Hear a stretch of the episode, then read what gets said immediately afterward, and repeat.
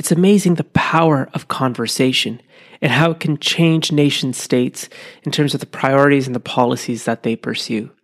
By the 17th and 18th century, stories were coming back to Europe about the treatment of Blacks, Indians, Indigenous peoples in the Americas. And there were growing numbers of people inside European countries calling for individual rights and freedoms to be enshrined into law. In the 1770s, the founding fathers in the United States of America put together the United States Constitution, which in many ways, it emboldened the individual. It empowered the individual. It made sure that the individual was protected above all else. Heck, even the President of the United States, their powers were checked by Congress and Senate specifically. That there was no chance that the president could enact authoritative dictatorial power. The founding fathers of the Constitution wanted to make sure that the individual that comprised the United States would be protected, ultimately, from absolute rule of the government, to making sure that individual rights and freedoms were established and part and central to the Constitution. This was a marked change in how major powers and governments ran. This was a great departure from the idea of class-based systems that characterized all of Europe and most of the world at the time. This was more and more about the individual and the individual rights and freedoms associated with that. Now, I must say, given the times, this was a hard thing for the United States of America to live up to. But that Constitution, that piece of paper, beginning with "we the people," signaled to European countries and the entire world that the United States of America was a place where, at the very essence, the individual would be respected. This notion for equality and justice for all was a philosophical change, and that there would be fair and just treatment before a court for that individual. It was an ideal that actually made its way into a piece of paper that is the Constitution of the United States. It's a groundbreaking piece of work that changes completely the trajectory of many European powers at that time. Suddenly, the individual was not at the whim and the mercy of the government. The individual had rights and freedoms protected on the basis of them being a citizen of the country. Again, a marked shift from how governments were operated at that time. But you see, that ideal of protecting the individual, the ideal of equality for all, justice for all, fair and just treatment, well, that's an ideal.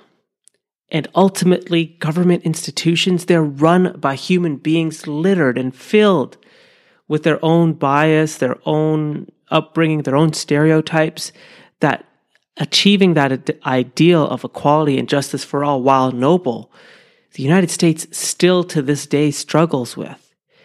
And this leads me into the anger that a lot of people face and feel in the United States of America. People who believe that the Constitution is an incredible piece of work, yet there still is a lack of equality. You know, not everybody's treated the same way before the law. At least that's the sentiment from many.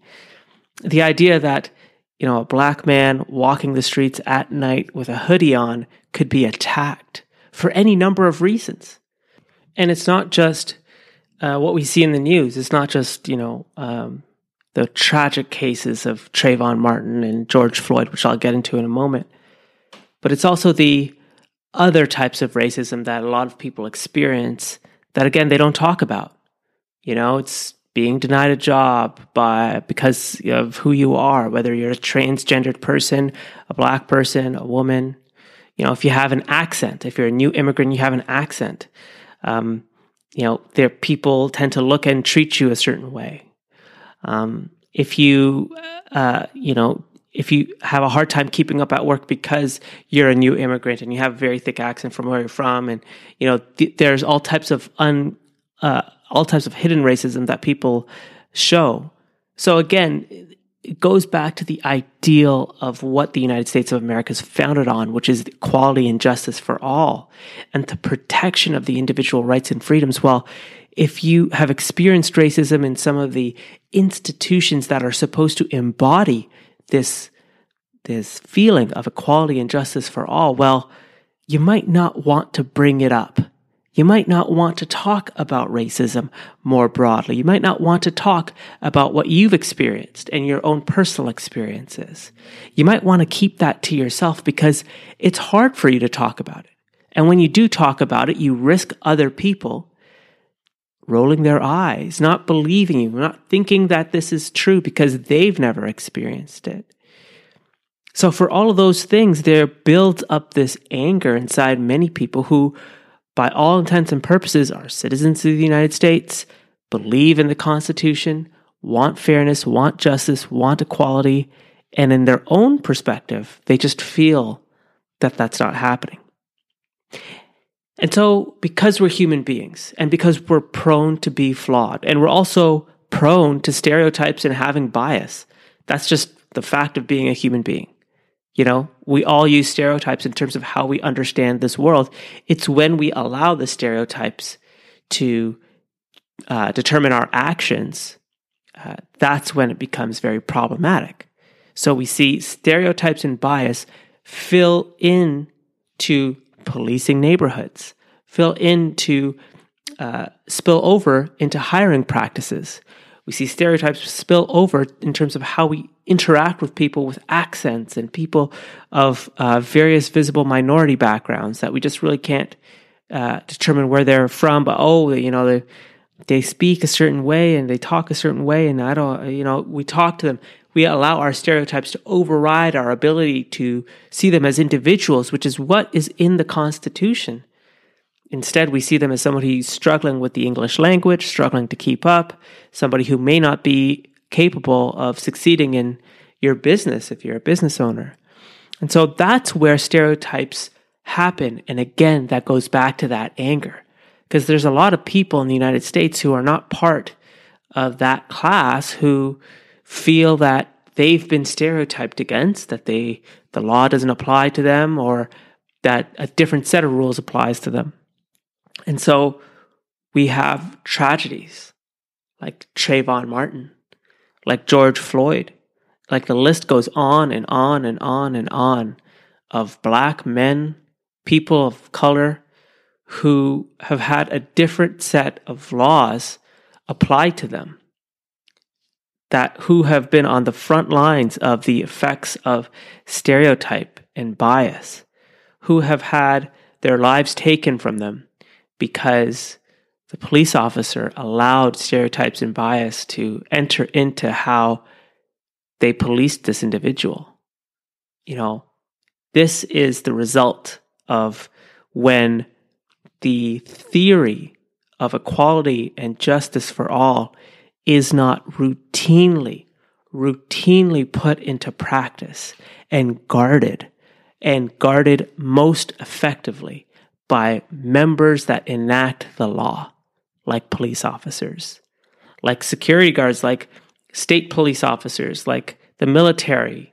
When the government doesn't enact equality and justice for all of the tenets of the United States Constitution, that's when anger happens. That's when feelings of helplessness and hopelessness begin. And that's when stereotypes and bias, when left unchecked, can lead to such negative outcomes. Now, I don't want to go into the George Floyd incident in specific detail because, quite frankly, it's very challenging for me to talk about it. You know, it's challenging for me to watch the video. I don't think I've watched the full video. It's just been really hard to actually consume it. And I've read reports about the officer having a previous history of very aggressive behavior towards black people. So I don't want to talk about the specifics, but what I do want to talk about is the reality of when left unchecked, these things, unfortunately, can happen. Not that that says that they will happen, but that they can happen. So how do we get back to that ideal of equality and justice for all? How do we put some type of action plan together to make sure that this doesn't happen again?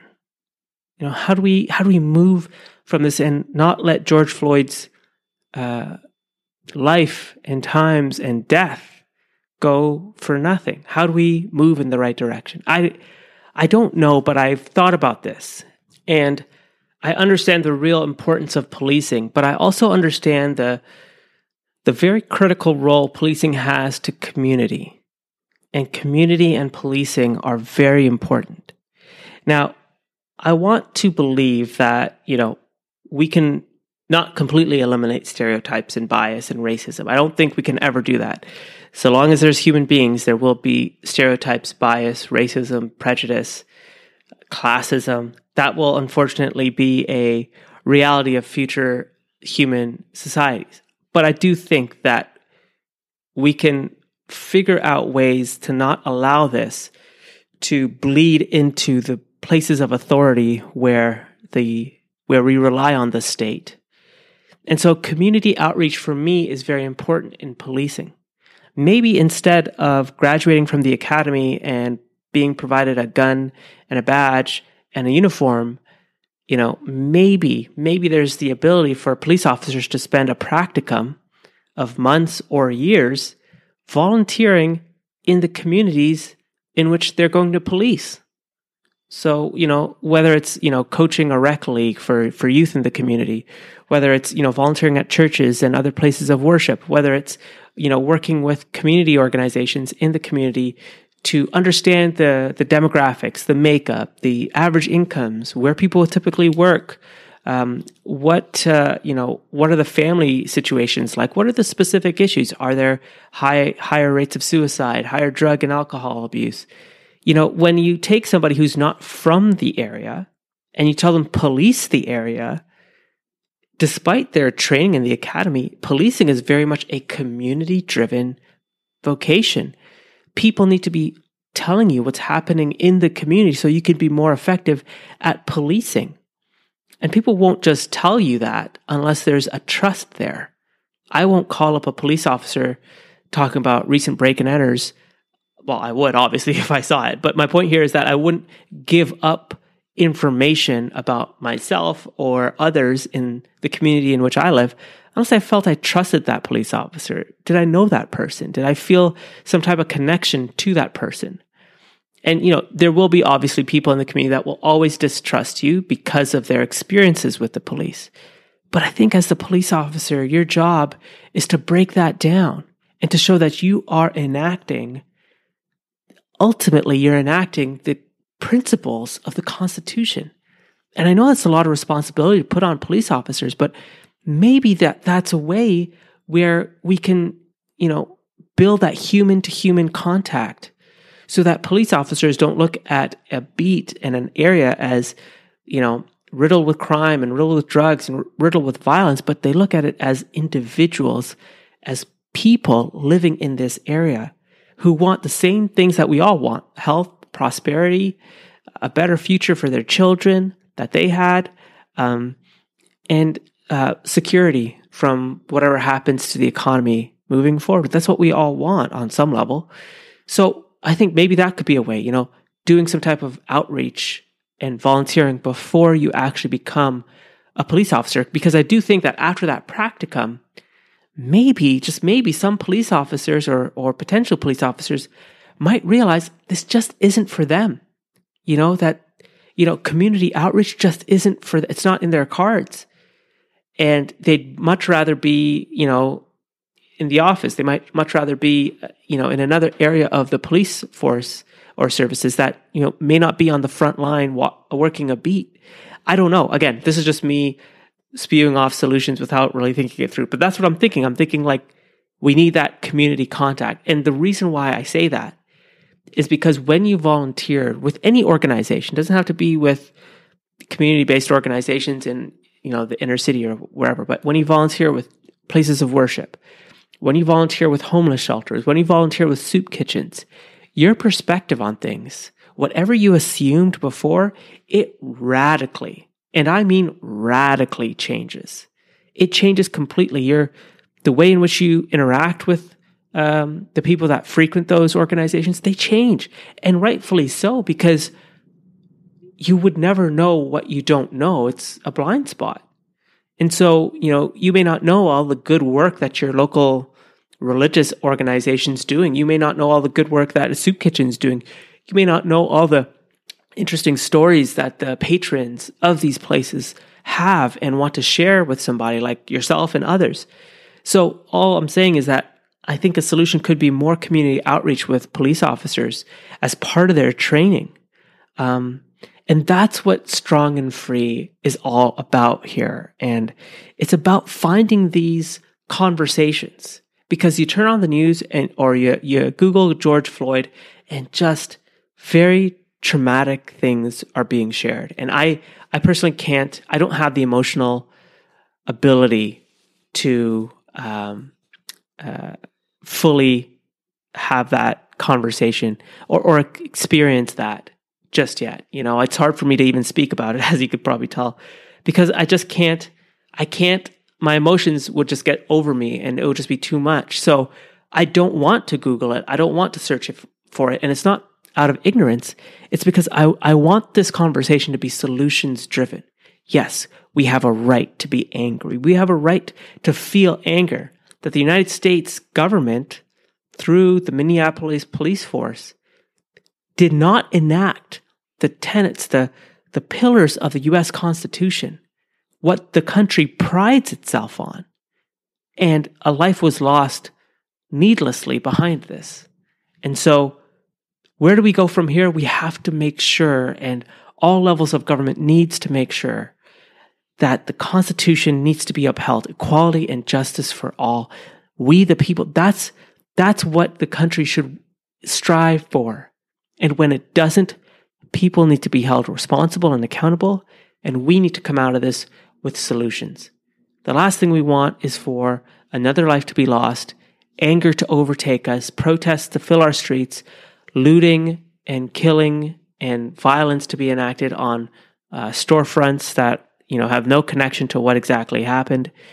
We need to be focused on how we can move the conversation forward, how we can be solutions driven, how we can find potential solutions to some of the world's greatest problems.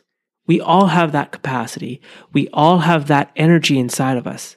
I want Strong and Free to tap into that energy that we have, that you have, that all of us have, so that we can build a better future together. Those are my thoughts. I believe this is such a critical discussion. And I really hope coming out of this, we can find the people to talk to here at Strong and Free to continue this conversation, to see if the idea of community outreach could be possible, to see if more can be done for police officers before they start patrolling. I don't know. It's just a thought. And these conversations aren't always going to be comfortable. They're going to be awkward sometimes. You may not agree with what's being proposed. I may not agree with what's being proposed, but we need to have them. The worst thing we can do is stopping any conversation with each other, even when we disagree. That'll do it for me. That's all I want to say about this for now. This deserves so much more justice in terms of a longer podcast with more guests that are much more knowledgeable about what can be done than myself. But tell me if you like this episode. I really appreciate your thoughts. This is such an important conversation, and please keep the conversation going. Please, I think it's very important that we keep talking. Thank you, everyone. Stay balanced, stay informed. I'll catch you in the next one.